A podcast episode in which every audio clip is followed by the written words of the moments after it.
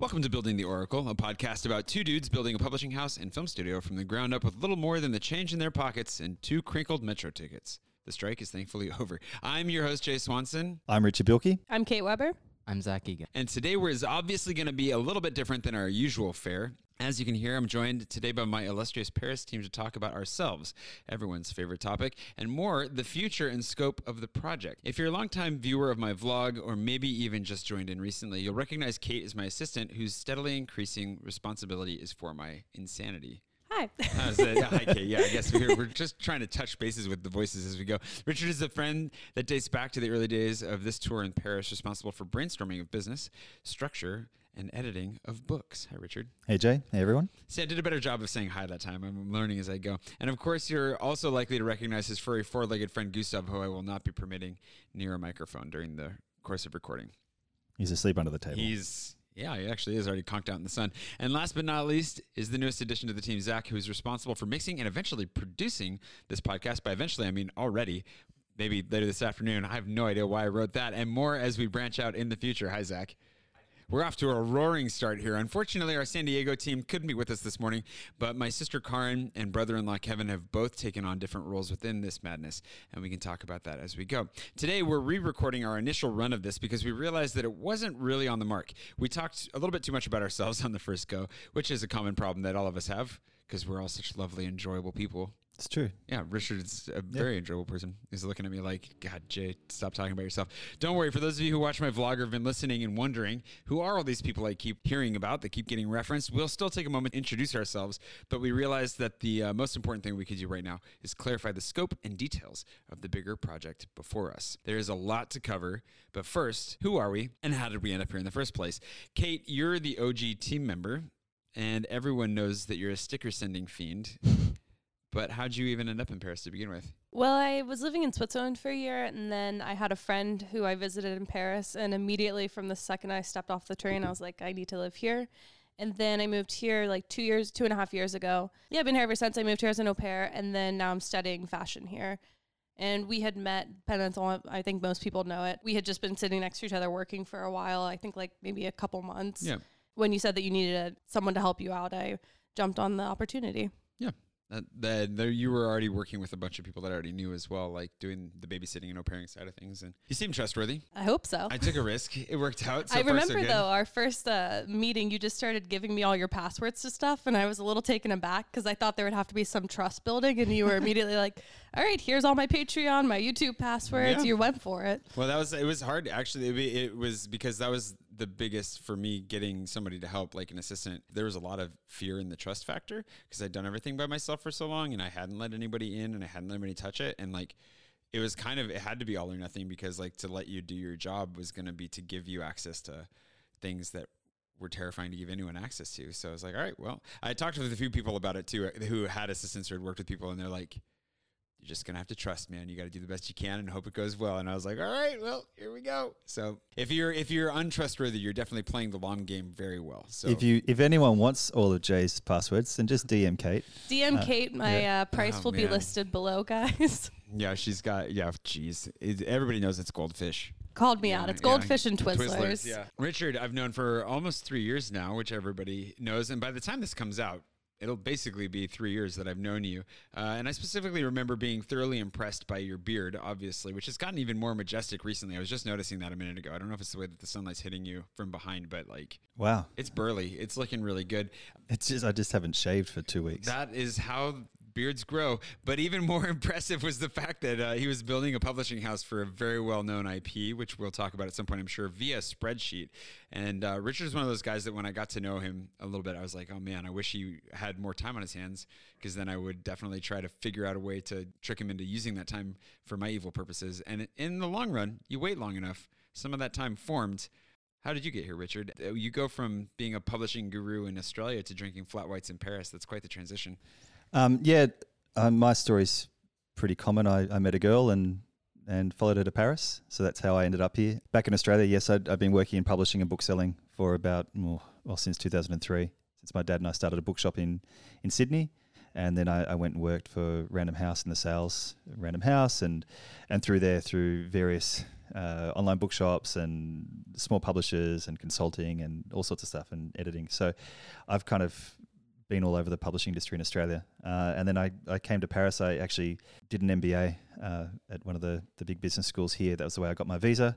So that was excellent for me because working in the publishing industry, it's its own little world of business. And, and I realized uh, that that I, I needed to really brush up on on real business skills. Not that publishing isn't a real business, but it's a very particular kind of business. So the M B A was great for me, both in, in getting the visa to come here, but also really leveling me up in business. And and since since I arrived, we've had two children.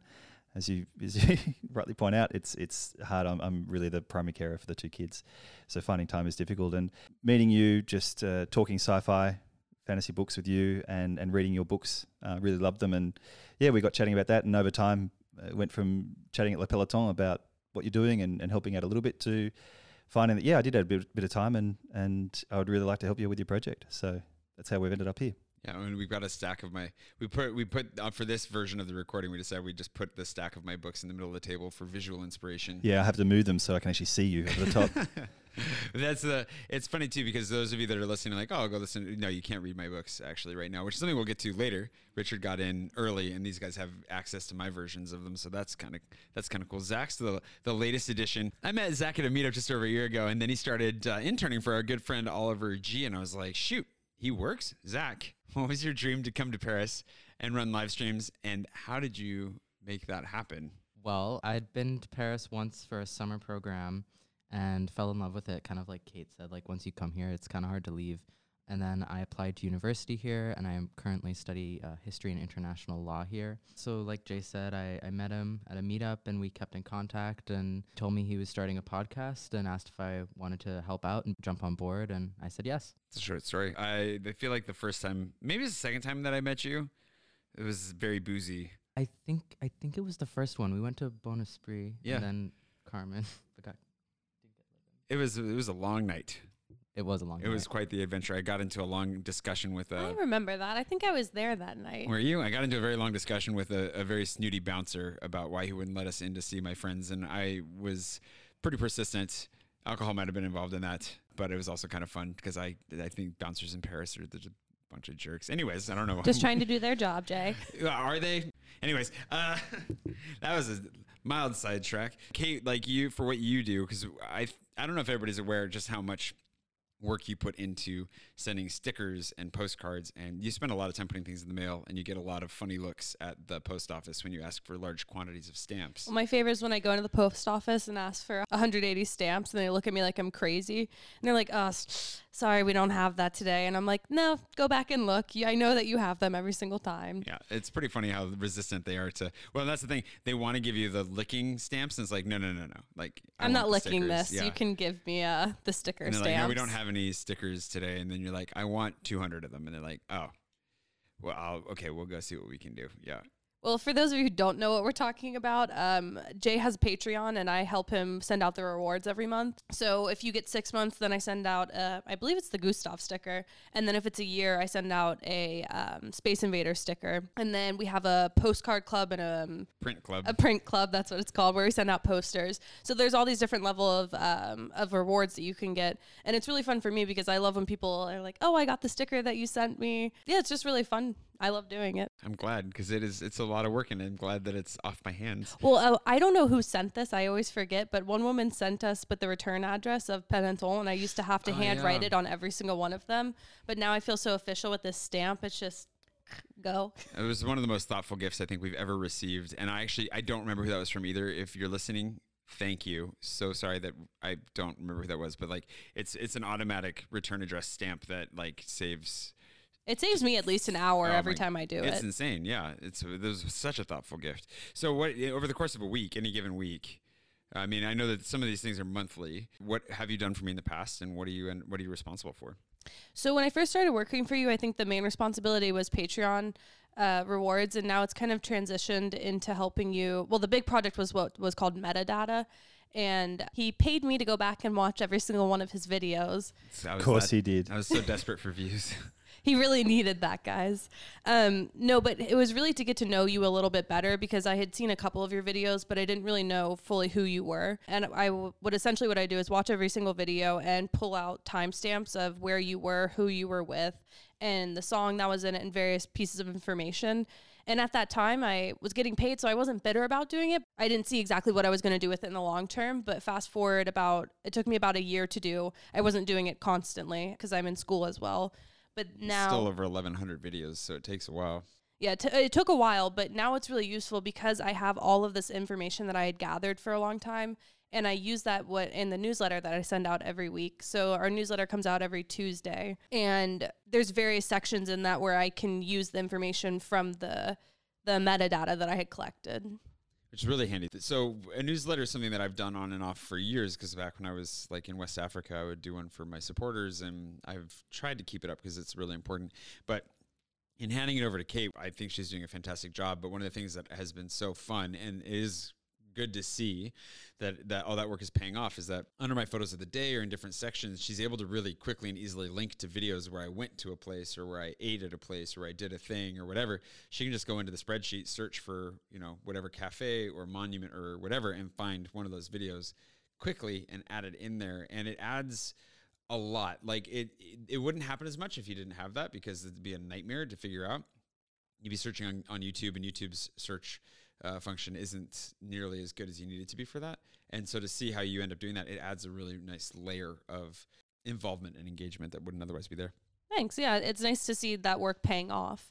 Um, but in terms of the newsletter, what I enjoy doing most about it is um, just helping build the sense of community that we're always trying to create between all of your platforms. And I feel like it kind of wraps it all into one place through your Instagram, the videos that you do, the podcasts that we have. And I have my own section in it called Kate's Corner, where I get to pick kind of whatever I want to feature. Sometimes I do bars or my favorite parks in the city. Um, and I had started, when I was au pairing in Switzerland, I had tried to start a blog, but it was just too overwhelming and I never really got into it. But this is really fun for me because it's just this little creative space that I have where I don't have to write that much. But it's fun. It gets me out of my apartment, f- photographing some different areas of Paris. I think it looks really good. Zach, now that you've jumped in and are doing podcast production and editing and scrambling and discovering that, oh no, we don't have an audio file that we thought we had. What does it look like to work with us a little bit? I think... what's interesting about my task is I get to be, well, first I get to listen to everything like eight hundred times. I get to work with you both in person with, with Richard, and then go back and do the episodes on my own time. So I, I kind of have that nice mix of like in-person working and then doing stuff at home, which I, I like having that balance. So I'm going back, editing these things and jumping back and forth a little bit. I, we're, a lot of this is kind of crash course, and for all of us, figuring out what's the workflow, how do we put this together, make sure that we're doing it efficiently, not doubling up on work and all of that. What are you looking forward to with the, the future of this podcast and other projects? Well, I think one thing I'm looking forward to is us sort of figuring out a better like editorial method, because I think we st- I think we kind of struggled with the first couple of episodes where we would record and then I would get the raw audio files and then I would edit it, and then we'd realize we needed to cut something, and then I would edit it again, and then we were like, oh wait, this part doesn't sound right, or we're missing an audio file. I'm looking forward to the second podcast that we're looking on starting, which is called The Council, mostly out of personal curiosity, because you have a couple interesting ideas about getting in different experts from, you know, doctors or, I don't know, military people, or I don't know, who, like anyone who is an expert in anything that's related to the, the fantasy world. And mostly because I'm just kind of curious to hear what they have to say. And I think it's it's an interesting concept to get a behind-the-scenes look on on the creative process, both as someone who's like interested in it, and also I just think for everyone, I think it's a really interesting thing. I'm really looking forward to that too. How about you, Richard? What do you do around here?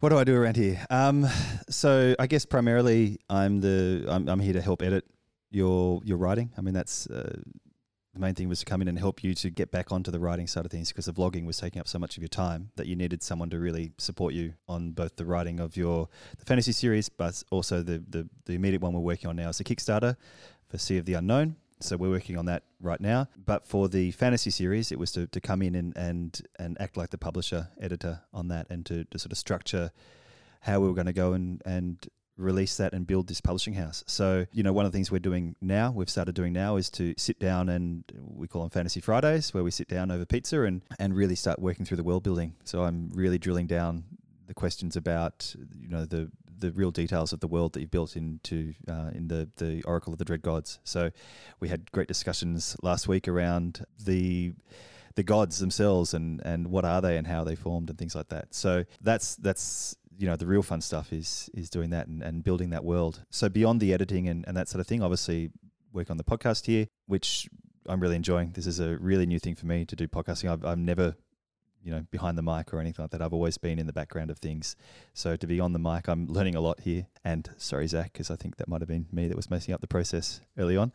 We're working on it. So that's great. And also just in terms of business strategy, um, you know, I'm trying to come in here and, and be a sounding board for you and, and to come up with some ideas to help, you know, turn this into a real professional. You know, you've been on your own, struggling on your own, not struggling, doing really well on your own, but but struggling to... I was struggling for a while there, for sure. Yeah, but, you know... Um, It, it's it's a hard grind, and so to, to come in and just have someone else here to shoulder that load and to and have some fresh ideas and, you know, think about the strategy from a purely business point of view rather than necessarily worrying about all the content and things that you're worrying about, um, the day-to-day producing content that you have to deal with. Um, I could sit back and, and think more about the, the the business model underneath that. Which is really good. And I think that's actually a really good transition point to kind of turn things around and talk more, because we have the books on the table, and these books I've been writing for, you know, and publishing since two thousand ten, two thousand eleven. I started writing in two thousand ten, seriously trying to publish, and self-published my first book in two thousand eleven under the commitment that I was going to publish a book every year for ten years, because I wanted to get ten books out. I wanted to publish a million words, and that was my goal, just to, to learn everything I could to really just like grind away and become hopefully proficient at it. And that is kind of the central piece of everything that we're doing, even though we have greater aspirations for film and for these books and for everything else. And that's where this podcast comes in, is chronicling that, but also giving you as a listener, hopefully, the opportunity to, to understand what the heck is going on, what it is we're trying to accomplish with all this.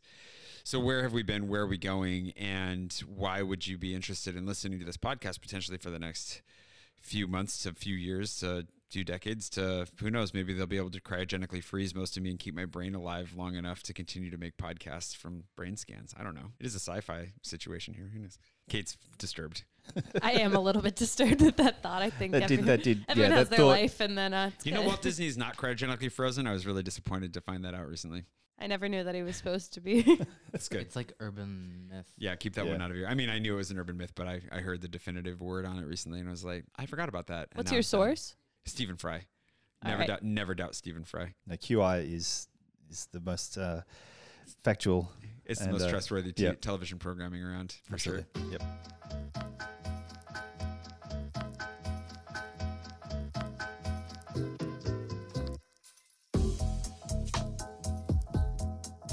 So on the second half of this episode, normally we uh, we, we do a bit of consulting. So I think we may actually try and do a little bit of that with, with Kate and Zach. And And myself, we're going to try and turn it around and ask some questions of Jay, and and in that way, really try and talk about, you know, the bigger project and where we're going. So I might actually kick it to Zach, because you're the newest one on the team. You know, you've been involved in the podcast, but you may have some questions about the the broader project and particularly the publishing side. So have you got any, you know, questions for Jay about exactly what it is he's doing, his vision for for the publishing house? So many questions.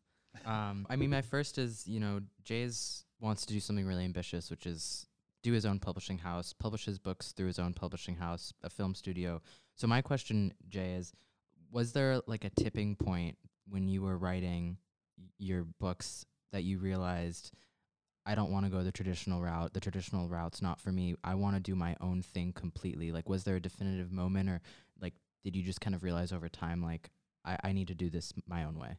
I think it was pretty early on, because I, when I was writing my first book, White Shores, I was in that debate where that was when Amazon was exploding. Like, the Kindle was fairly new and things were going nuts, and people, authors were going indie left and right, or were just putting stuff straight to Kindle, and it was really exciting. And I like the business side of things, and I like doing more than just writing. Like, I wanted to have some level of control. And I think for me, realistically, I looked at it and um, I was still interested in querying and still interested in, you know, maybe going traditional, but I recognized that I wasn't really ready for that yet. And I wanted to cut my teeth on making my own stuff. And I'm still open. Richard and I talk about this a lot with the strategy of like moving forward and, and how do we get the word out? How do we establish credibility? How do we actually, you know, make the partnerships we want? And I think there's a lot of room for partnership with a traditional publisher for certain projects, for certain books that fit. I think that's the, ultimately the key is like, what is the appropriate vehicle? What is the right medium for any particular story or project? So when we're talking about redoing Into the Nanton, which was originally, you know, a fantasy blog. It was a real-time fantasy blog that I built as the world's first real-time fantasy blog.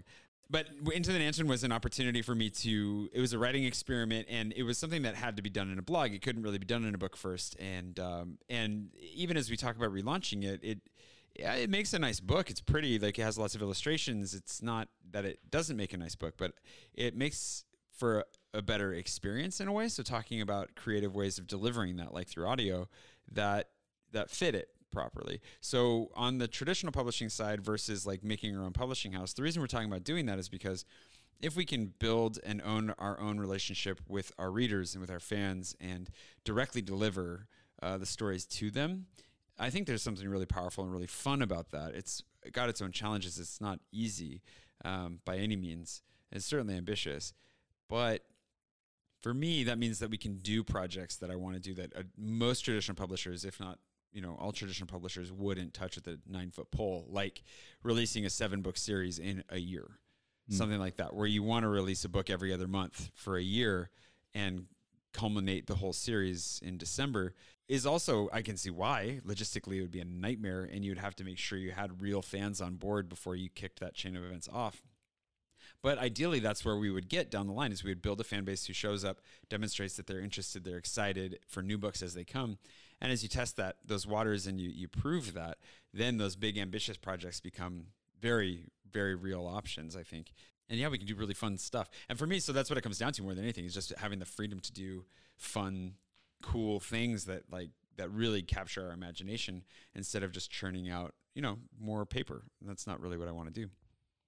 Add to that a little bit. I think um, we would never uh, dissuade anyone from going the traditional route. No, I, of course not. I've worked, as I said, with, with big publishers, but also a lot of small publishers, and they do an incredible job. And if if you're an author who, who wants to focus on writing and, and wants to leave the marketing and publishing and all that stuff up to up to a publisher, um, they can open doors for you, or they can do things with your books and your career that, that you know you might not be able to do on your own.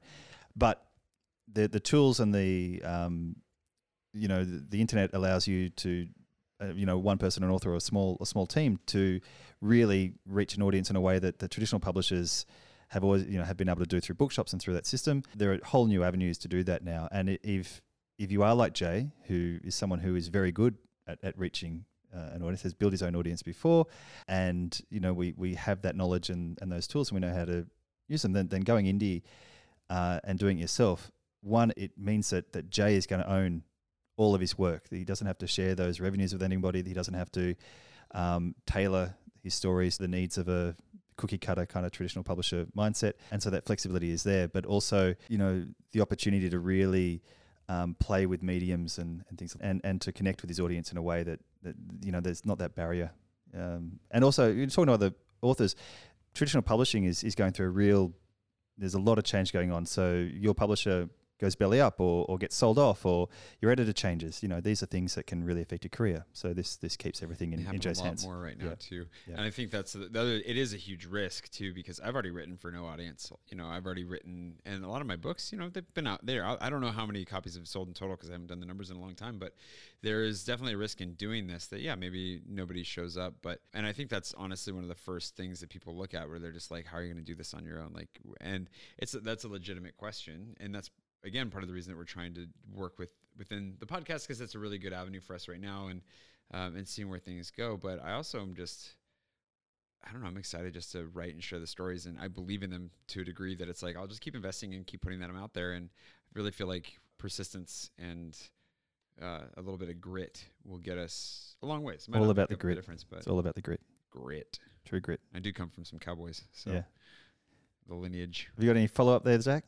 So uh, I guess to follow up, did you always envision yourself doing this independent thing or even basically becoming, you're basically owning your own business? Did did you always see that, or did it that as your writing matured, as your filmmaking matured, you were sort of like, you know, I want to own all of this. I want to own my own business. And, and like Richard said, there's a lot of responsibilities when you do it independently of like, I have to market it. I have to reach all these audiences. I have to be in charge of all of that. Yeah. I mean, the, I think when I started out, I knew that I wanted to own my own stories. So I wanted to, it, a lot of the stories that I've imagined were movies in my head or were, you know, whatever. And they, and I wanted to make those and I wanted to write them and direct them and probably not star in them, but you know, like at least have some sort of a role of like the dark vizier in the background or something. Richard, yep. The Daedric. Uh, oh my gosh. Yeah. yeah, yeah, exactly. I'll, I'll be, I'll be some sort of demonic priest, but I think that like, you know, I, the vision of owning it as a business was right on the tail of that, like having my own film studio or just being able to, because for me, like I love the, I, I love, and this is why, honestly, the reason I want to earn more money is so I can give more people work in these fields and the things that they love doing. I want, I loved working with Nimit on Into the Nanton because of the, all the art that was produced. It, it brings, it's a way of spending money that brings more beauty into the world and brings more joy to the people that get to create it and the people that get to enjoy it. And so for me, like, I love the idea of not, these stories don't, they're not meant to exist in your head. They're not just meant to be shared with a reader, but they're meant to inspire entire works of art and entire, you know, entire cathedrals full of just, of beauty. And, you know, that for me is, is this huge motivator then to figure it out. And I have not been the best at it. I've definitely screwed up a lot along the way in the whole business owner department. I've made so many mistakes and it's such a privilege to be in a place now where at least I'm still making mistakes, but my head's not uh, below water. And I don't know, that's for me. Yeah. Th- that vision was, was always there in the sense that I just, I want to tell these stories. I see them so clearly in my head. They're always forming, crystallizing, becoming more clear. How do I share that? And how do I not just share the, the joy of the story itself, but the joy of the creation process? Because I'm not a very good collaborator either traditionally. And that's something I've been learning a lot about. And so projects like Into the Nanton, I'm really proud of because it was a really strong collaboration that produced something really cool. So having it Into the Nanton sitting right in front of me is just, a, it's just begging for me to bring it up all the time. I'm sorry. It's all right. I mean, that that's really the first project I think we're going to republish and, and do that. And we've got some really interesting ideas for that, and that's actually a good uh, opportunity to bring Kate in. Kate, obviously working on the newsletter um, and uh, on the Patreon, so she's I've, I've caught her there. She she's was uh, reading Into the Nanton. Yeah. But Kate, you, I mean, you really have been the the one who's been most in contact, apart from Jay himself, obviously, but with, with Jay's audience and Jay's, you know, Patreon uh, supporters and and general fans. So from that side of it, I mean, you've pitched some good ideas. You've been really active in, in, in sort of driving Jay to to try some new things. So uh, are there things, you know, have you got some questions for Jay or are there anything you, you know, some ideas that you wanted to, to test out and, and put him on the spot with here? Or yesterday we were talking about like with the, with the newsletter, the thing I enjoyed most was the the blog part, or for example, like we have sales in Paris and that's not something that's universal. So trying to bring these cultural differences to a larger audience and make them more aware of it. And for me, I've always wanted to do a guidebook basically since I lived in Paris. And then we were just got around to talking about this idea for fifteen for five. So it'd essentially be like fifteen coffee shops for five euros. And I had had that I- idea that was similar. And so I like collaborating with you. Is there, are there any projects that you would like to do and work on, but you just don't have the time for the resources? Because it's always fun to just kind of brainstorm with you. I mean, when we sit around, all of us for lunch breaks, we're just constantly brainstorming ideas that we have. Are there any that on the top of your head you really want to get started? So many. I don't know where to start with that. Yeah, I mean, like, I, I wish, I mean, that's the thing. We, like, uh, Kevin, we mentioned Kevin at the top, and he's unfortunately not going to have the time to continue editing with and for me for, like, French Fridays, for example. Like, there are a lot more video projects I would like to do, but also need to have time for myself. And so, like, being able to find ways of, like, launching a series and being able to do part of the work but hand some of that off has been good. You've done such a good job with the newsletter, and like that's something I, I, to come back to. It's a great example of being able to hand something off to you where we worked together to come up with the format and kind of what we wanted to do and whatever else, but you've been able to run with it, and that that adds a lot to what is already going on. And it's it requires a little bit of work for me, but really it's you running. And so finding ways to do that as well, like when we're talking about like editing Into the Nanton and then getting the audio redone and whatever else for that um, and using that newsletter side of things as well to,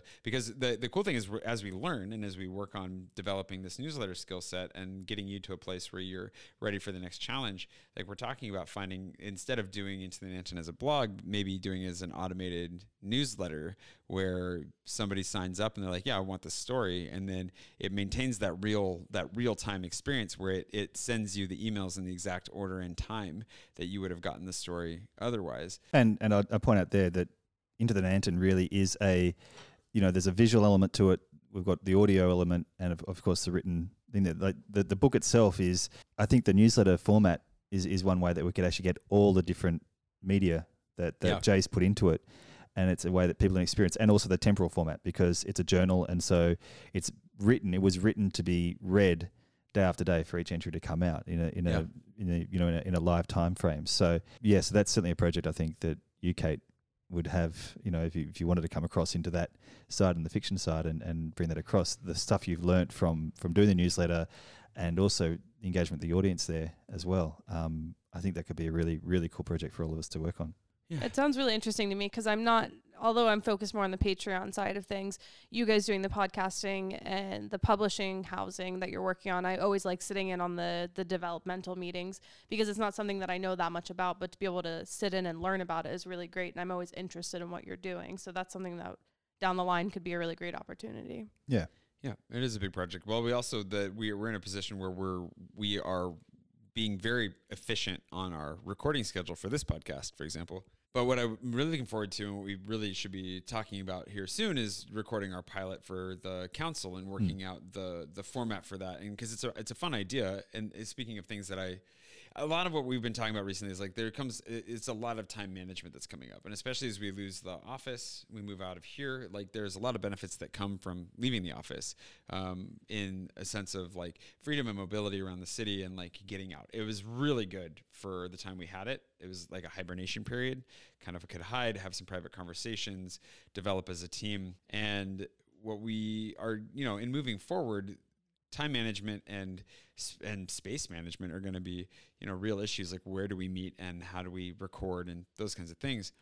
But as we figure out those logistical things, I think the other side of it is like, well, what does the actual format of this podcast look like when we're talking about the council, which is, yeah, bringing in experts to talk about and better understand our world so that we can break it in very specific ways to fit fantasy and science fiction, you know. Yeah, it's a world-building podcast. It's a world-building podcast, but one that will be for all nerds of all stripes, right? Like the idea is that it should be something that's interesting. If you're interested in economics or science or biology or just anything like politics, biology or, yeah, is a science, history, but you know what I mean? Yep. The science engineering, of anything, yeah. How the world works, astrophysics, how, how snake bites hurt, all kinds of things that we could pull in. Just a lot of really interesting stuff, and trying to find the right balance between like how much trivia is this, how much of a discussion is it, how much whatever. So those are areas that I'm also really looking forward to diving more into with you guys and focusing on like, okay, well, what's the next thing? And so, kind of the answer, I guess that's a, that was that was a quite the dispersed answer to your question, but like there are, I have a million projects that I wish I could do. If I had money, it feels like that would solve so many of the, you know, issues, like bringing on people to do illustration, editing, all kinds of things. But at the same time, hey, I'm really lucky to have you guys. Like you guys have been great. It's fantastic. You're working with me in spite of the fact that you could probably be doing other and greater things. So now it's a matter of like, okay, well, let's, let's figure this out together and like, and continue to work forward on what we think are good priorities, what we think will actually bring in some money to pay the bills, and how uh, we can take the next steps to get just closer to what we see happening in the future. Yeah. Now, for my part, I mean, the reason I'm working with you is, one, I believe in the project. I mean, yes, the, the goals, the ambitions we've, that you've set in terms of where you want to go with this publishing house, you know, the fact that you've got basically fifty books that you, you want to publish, that you've got films that you want to make. I mean, you know, this is very lofty, and it's not something that I would have dreamed of on my on my own. Um, You know, I've I've worked for a few startups or early startups, but even they didn't have the vision that you've got. And the reason I've I've said yes and, and, and come and spent my time with you is is because I really believe in not just you and the, your ability to, you know, I've seen how hard you work. I've seen how when, when you sit down, like the, the amount of content you churn out, the quality of your daily vlog and, and reading your books, just knowing, you know, I, I've seen, I, I've read, your books from, you know, the early ones all the way through to the most recent one that you've released, The Careers. And I've seen the progression. I've seen how your writing has developed over that time. And I know that you're at a place now that you are writing science fiction fantasy at at a totally professional level, and I have no doubt that you can actually do what you say you want to do, which is to is to write, you know, top quality science fiction fantasy, and also produce film. Because I've seen what you do with your vlog, I've seen you edit. I, I know, I know that you've got the skills to uh, to do the video side of that as well. And you know, what remains to be seen is is you know how we can build this audience, how we can get a community around it, and a lot of what we're talking about beyond the world building and beyond the editing of your of your of your books is what do we want this community to look like. Um, what do we want, uh, you know, the fandom around these books? How do we want to to build that, and and how do we, you know, how can we grow that? And again, I, I believe in you because I've seen how you built your your audience with your vlog and how you interact with that. And I think you come you come to that with the right attitude, which is to be very open, very honest, and and inclusive there. And and I think you know the difference, or you. you instinctively know what it takes to build a, a supportive and, and good community. And sitting down and talking to you about your world building and, and the ideas you've got to go, I, I'm so excited to be able to bring those out into the world and see how uh, this community that we're going to build is going to respond to them, and, and the, the, the fun they're going to have with it. So that's why I'm on board, and, you know, it gets me out of the house. So that's good too. Important. Yeah, I, I feel very similar to that, because anything that you've done, even though I haven't known you for that long, you continue to work at it until it gets to the level that you want, if not better than that. Because when you look at your old YouTube videos, you never did this to become famous or anything. You were just doing this as a little bit of a creative endeavor to pull yourself out of a, a, a low point in your life. And you look at those old videos and then you see how far you've come in your editing. I mean, it's really impressive that you had the dedication and the, the self-drive to be able to sit down and edit a video every single day, not really having a greater purpose to that. But I mean, I find it really impressive. And so to work for someone like you, it's you constantly, it's not we're getting to this point, it's we're getting to this point and then we're getting there and f- going as far as we possibly can. So it's a it's a big motivator for me being around, I mean, even you, Richard, and you, Zach, around this kind of environment of like, no, there's always something to be doing and something that you could be working on, because you have so many parts of your life of that are creative endeavors that you're doing. And it's not just one thing where you're trying to get to an end goal. It's just keep working hard. Yeah, and I think to to add off of that, like what's, What's really nice and, and I think really refreshing too is, you know, everything you do, Jay, is not for like, oh, I want to make money. I want to make, I mean, obviously you want to make money, but, you know, you gotta make money. But yeah. Like, you know, you're willing to put your foot in all these creative boxes, like, you know, YouTube and then writing and then add a podcast and see what else you can do, just because you, you know, you believe in your art, you believe in what you're doing, you believe in your stories. And, you know, at the end of the day, like, I think that's the greater purpose, is not like, how rich and famous can I become, but it's how can people receive what I'm creating. And I think that's that's a really refreshing environment to be around. I appreciate that. And I think that, oh, go ahead, Richard. Oh, I was just saying, was that, was that fine? Did, was that when, when you wrote all those things for us to say, was that? Yeah, you guys hit the ton- yeah. intonation cool. correctly. Yeah. yeah. Well, thank no, that God. Was that was that was spontaneous. I didn't mean to say any of that. But yeah, no, the he says as he finishes reading what I wrote for him. Well, I love Jay's face. Anytime you give him a compliment, there's no, he doesn't do the shy thing. He just looks. He's like, okay, someone's complimenting me. Okay, this is happening right now. So this was a long couple of minutes, which I love just looking at your face. It's like constant nodding. I feel like you guys are talking about somebody who's not me. You know, like a little bit. Like, yeah, I appreciate it. Yeah, just like okay, cool. Uh, I'll ta- take. I'll take that compliment. I'll accept it as best I can. But the thing is, and I appreciate that, and I, I'm really happy to have you guys around. And I think that the thing is, when you're talking about all that too, the, the next steps and the pushing, there's a degree to which, like, I know that I don't s- slow down and stop and appreciate where I'm at enough.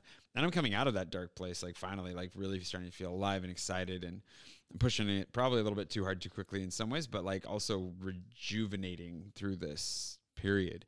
And I'm very excited for what's to come next. And for those listening at home, like the reason that there's always more to do, like Richard said, that like I don't know for sure how many books are involved, and the ones that I'm specifically going to write, we might pawn off a bunch on other people that are smarter and better writers than I am down the line.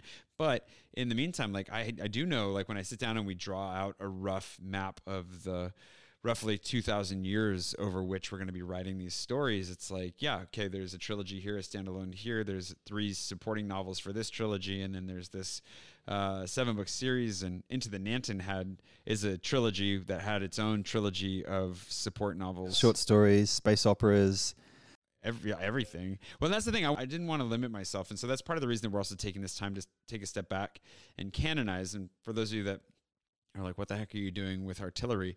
The idea is to really work on the world, develop, like Richard was saying, like the the very like the the actual bones of it. Like, what is the reality here? Not the myths that are built around that reality, which we will build over time. Not anything else. Like, what's the structural story that we have to tell here? The goal right now is to basically build the skeleton of this, not just one story, but of these fifty plus stories. How do they work together? So going to the very end of that, what is the culminating story? Who needs to be there? What needs to happen?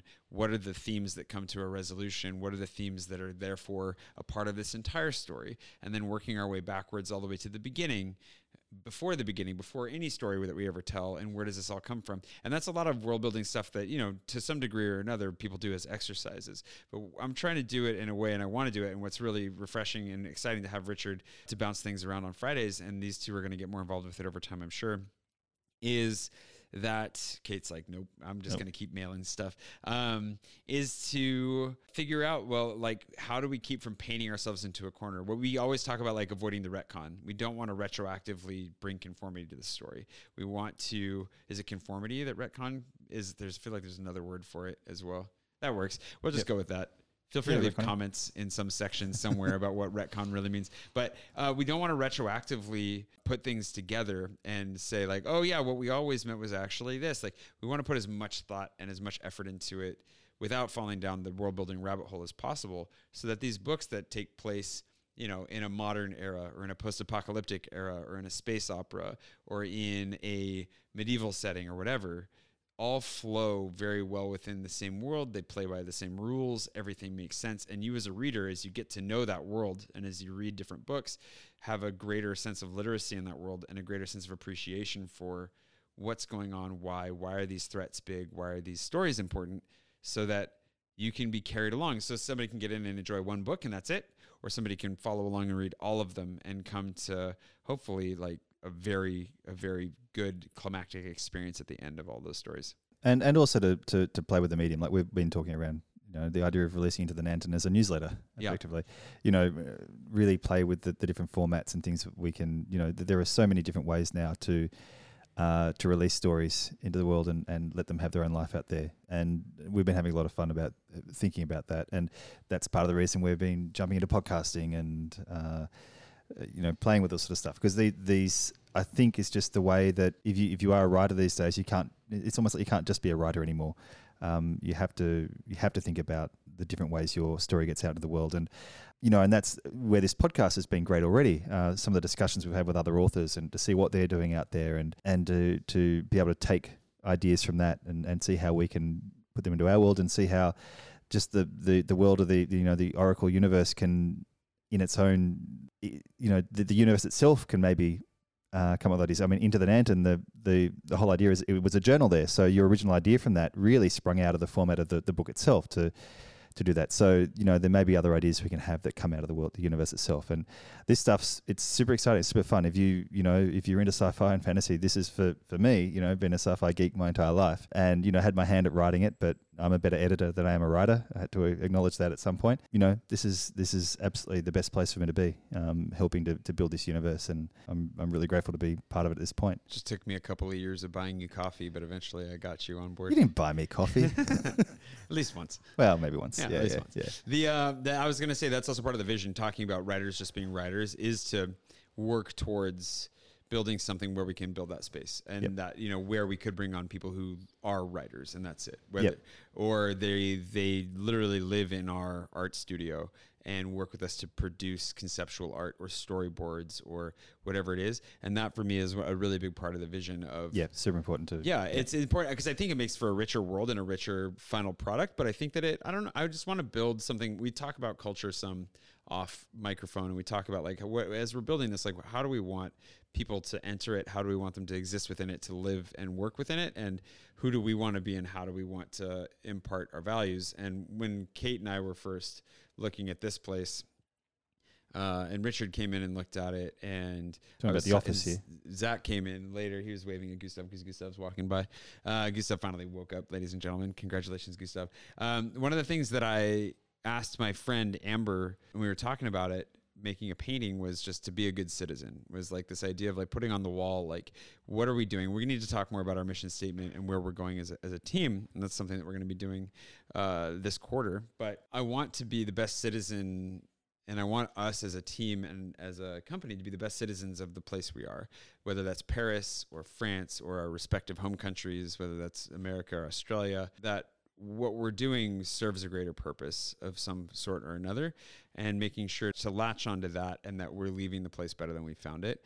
And it's, to some people that sounds silly for science fiction fantasy, but we, we all, I think, really believe that there's a great power in story. There's a great power in stories well told, and that we have an ability and an obligation to use that, to use whatever platform or power we have uh, to try and do some good in the world. And yeah, not just in a formless or shapeless sense. Yeah, and I think that's that's where something like this podcast comes in. I mean, part of the idea of the podcast is is to document what we're doing, so that, you know, people who want to do the sim- something similar can can hear us waffle on about the, all the mistakes we're making, and uh, and learn from them. You know, and and and sort of feel like they're not necessarily alone. That, that other people are struggling with this, or or try new things in these ways, and and maybe they can learn from it too. So, and of course, there's the great argument that science fiction um, and fantasy themselves are a great medium to talk about the world, and to, to put ideas out there, or to test ideas about the world, and, and make the world a better place simply by, you know, through the format of science fiction fantasy being a, a great way to examine politics without being, you know, political in, in you know, real world terms, or, or to examine, you know, what makes people human, things like that. So, yeah, that's part two. So any other... I'm just looking around the table right now, the, enjoying our table for our second to last podcasting session in the office before we're done with it, probably. Any other thoughts? Any other excitements? Looking forward to the end of twenty twenty. Uh, I, I wanted to ask Kate, actually, as because one one of the questions that, that's come up as well is is we've been talking about Patreon, and, and how crucial Patreon's been to you, Jay, yeah. um, uh, with your vlog, and, and how, you know, how none of this would have been possible without your Patreon, and how um, what a surprise and how rewarding it's been for you to have that support. Uh, and, and of the course only reason that I'm here is because of Patreon too, really. Yeah. In yeah. multiple for multiple yeah, in multiple ways. Yeah, but I, this is really a question for Kate, because Kate's the one who's probably closest to the uh, so beside Jay, Kate's been working with the, the Patreon directly. You know, one of the questions we've come up with is is whether or not to, to stick with the one Patreon um, for that we've, we've got now for the vlog, or, or to create a separate one for this podcast, and and which will of course be the, the, the more the publishing house branch. So Kate, I wonder if that's something you've got some ideas on, in terms of, do we think that, you know, what are the advantages of, of maybe opening up a separate Patreon just for this podcast and for the publishing house? Okay, so the biggest, I think the biggest advantage to opening up a second Patreon account would be that you can direct the content that you're giving people on Patreon towards them and their needs, because I think the one that you have right now is very Paris related. For example, you used to do a lot of polling of, uh, do I want to eat this today or do I want to eat that today? And I think that's a completely separate division of what you do. You're not, you have many different divisions in your life. And I think by opening up the second Patreon, you could just give people, it would be more clear on who Jay is as a person with his publishing side of things versus his Paris YouTube content. And I think adding on to that, people get, you know, if people are really, really, really excited about the fantasy side of things, as that branches out and becomes bigger, you know, they, they can get more uh, from that side. And if they don't necessarily, it's, you know, the Paris isn't as relevant to them, you know, they're getting what they...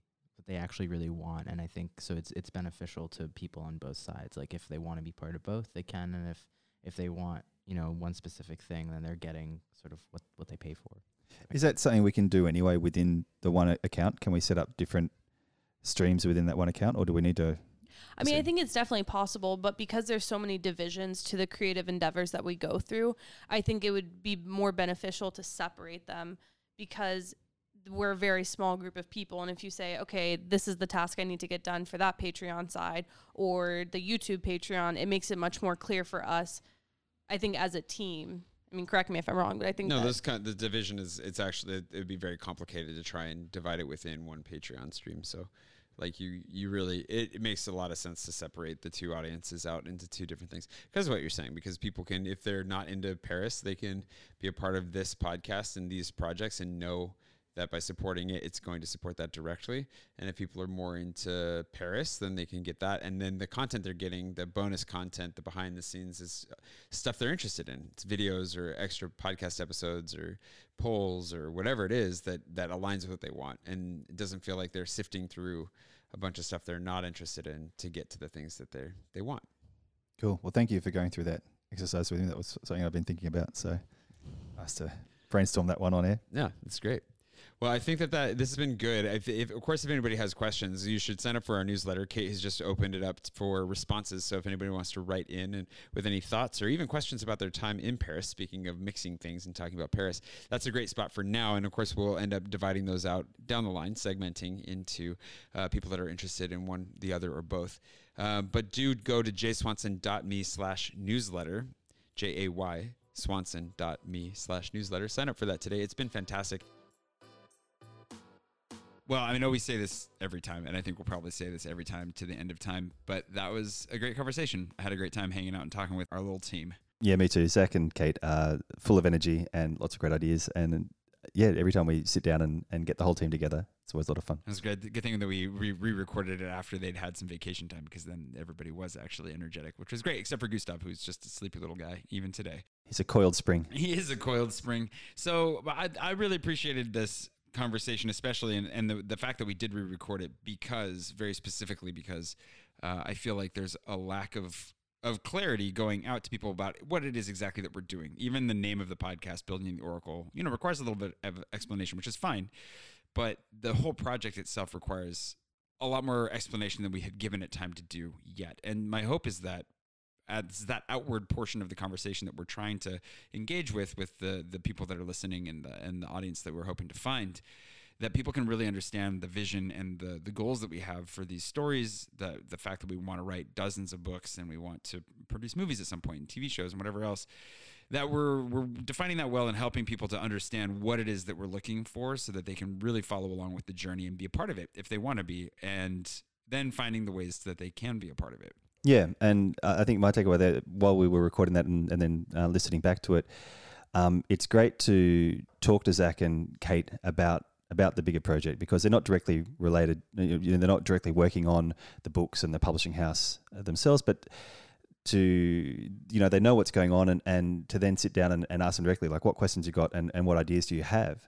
Um, it, it's great to have them involved in that, because they, they bring new ideas that, that we haven't necessarily thought of and new perspectives. And Um, one of the interesting things about doing this podcast has been the difference between the um, the experience of doing a, a podcast versus uh, the vlog on YouTube. Um, when you when you put a vlog out, you get a lot of responses. The comments are open, and you get a lot of great feedback. And when you ask for feedback, your followers give you really good constructive feedback. And um, that's one thing that the podcast doesn't offer as as much. We haven't really uh, given listeners a channel to to give their comments back. So, you know, that's something I think we need to think about as well, is is we do want your feedback on our project, on the on the podcast itself, but also on our project and ideas. And, you know, we, we would love to hear what you think about what we're doing, and and uh, obviously we'd love to hear support, but also constructive criticism. So that's something that I was I've been thinking about through this episode, is is how can we build that. We've been discussing it too, because one of the ways obviously is through, if you subscribe to the newsletter, which is more Paris focused now, and we'll end up figuring out how we're going to segment and expand that later, but that's a really easy way to email back with, you know, long form thoughts and so forth. But the other side of it, and the action point that we're kind of coming out of this week, is with the, the whole idea of launching a separate Patreon, which is both important because we, we know we don't want to muddle people's feeds if they're interested just in the Paris stuff or they're just interested in the fiction. We want to find a good way of being able to help people find exactly what it is they're looking for.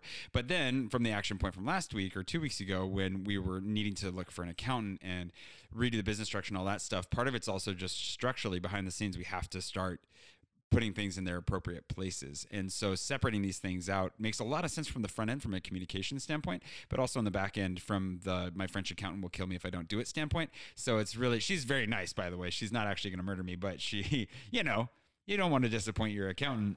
She's she's lovely. She is lovely. Yeah. And so, call out to Sabine. She's yeah, awesome. Sabine is great. And so So we have opened up a new Patreon, and it opens up another opportunity for dialogue. If you're somebody that wants to talk with us, wants to give us feedback, we're gonna that that has comments, that has messaging, that has whatever. So we're gonna try and figure out the best way to open it up to everybody. We don't want to limit it just to people who are gonna pay us to hear their voices. We want to be able to hear from you.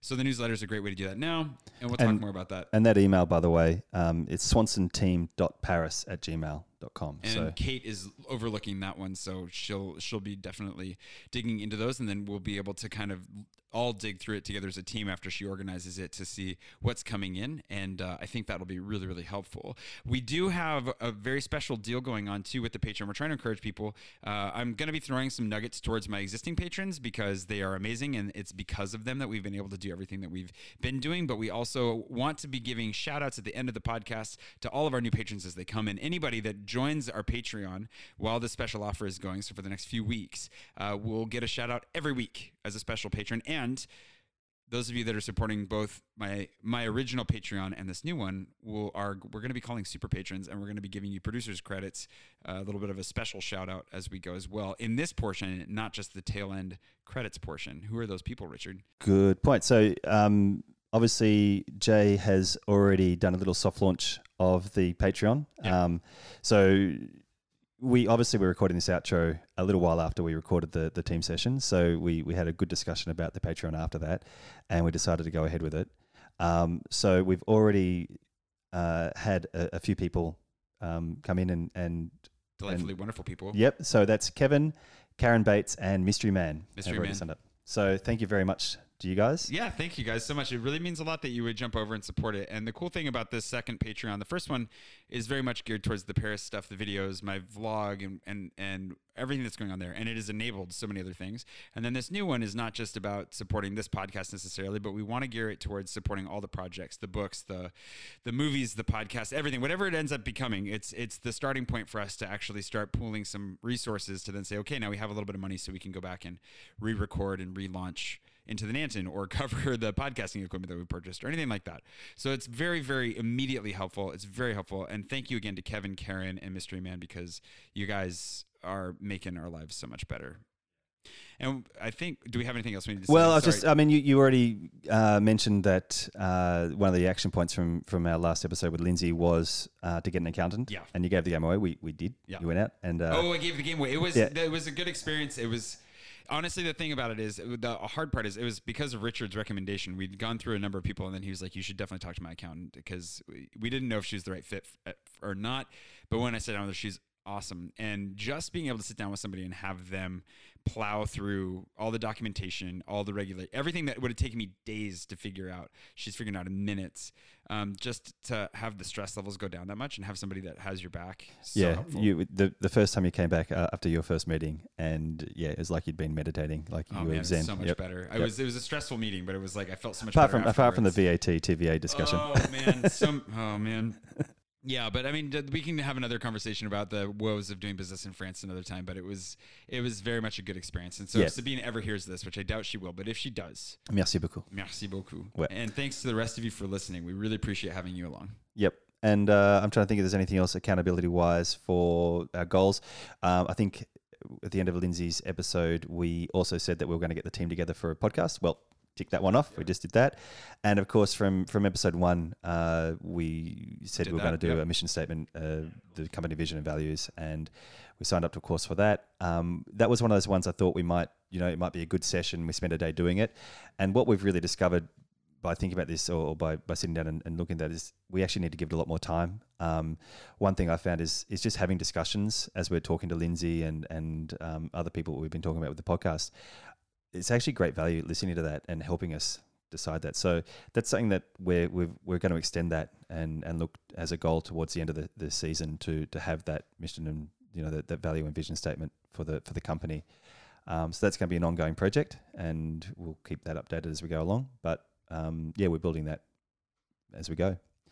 Um, but yeah, I think that's about it. And uh, in terms of going forward, obviously we we've created the Patreon thing, but we I think. Uh, it's a feedback that we want to to encourage. So the action point for this one is to is to encourage more feedback, to um, open more channels of communication. Open more channels of communication for yeah. you, uh, specifically around this podcast and around our project here. Yep. and to uh, make sure that, you know, we're replying and, and creating a dialogue. So let's, again, th- that email, uh, swansonteam dot paris at gmail dot com. Feel free to, to hit us up on that. Drop us a line. Yeah. And uh, thanks very much for listening. And we'll see you in two weeks. Today's podcast was made possible by my magnanimous patrons, whose contributions directly impact our work here as well as the future of the project. They are the best, and if you're one of them, thank you. And specifically, if you're one of the new ones, Kevin, Karin, and Mystery Man, among them, the first three, thank you so very much. Building the Oracle is mixed and produced by Zach Egan, co-hosted by Richard Bilkey, and mascoted proudly by his four-legged friend Gustav. It's written and hosted by yours truly. Our theme music is Glory, and ad music is Light, both by David Cutter, who you can also find and support directly on Patreon, and our newsletter is assembled with love by our own Kate Weber.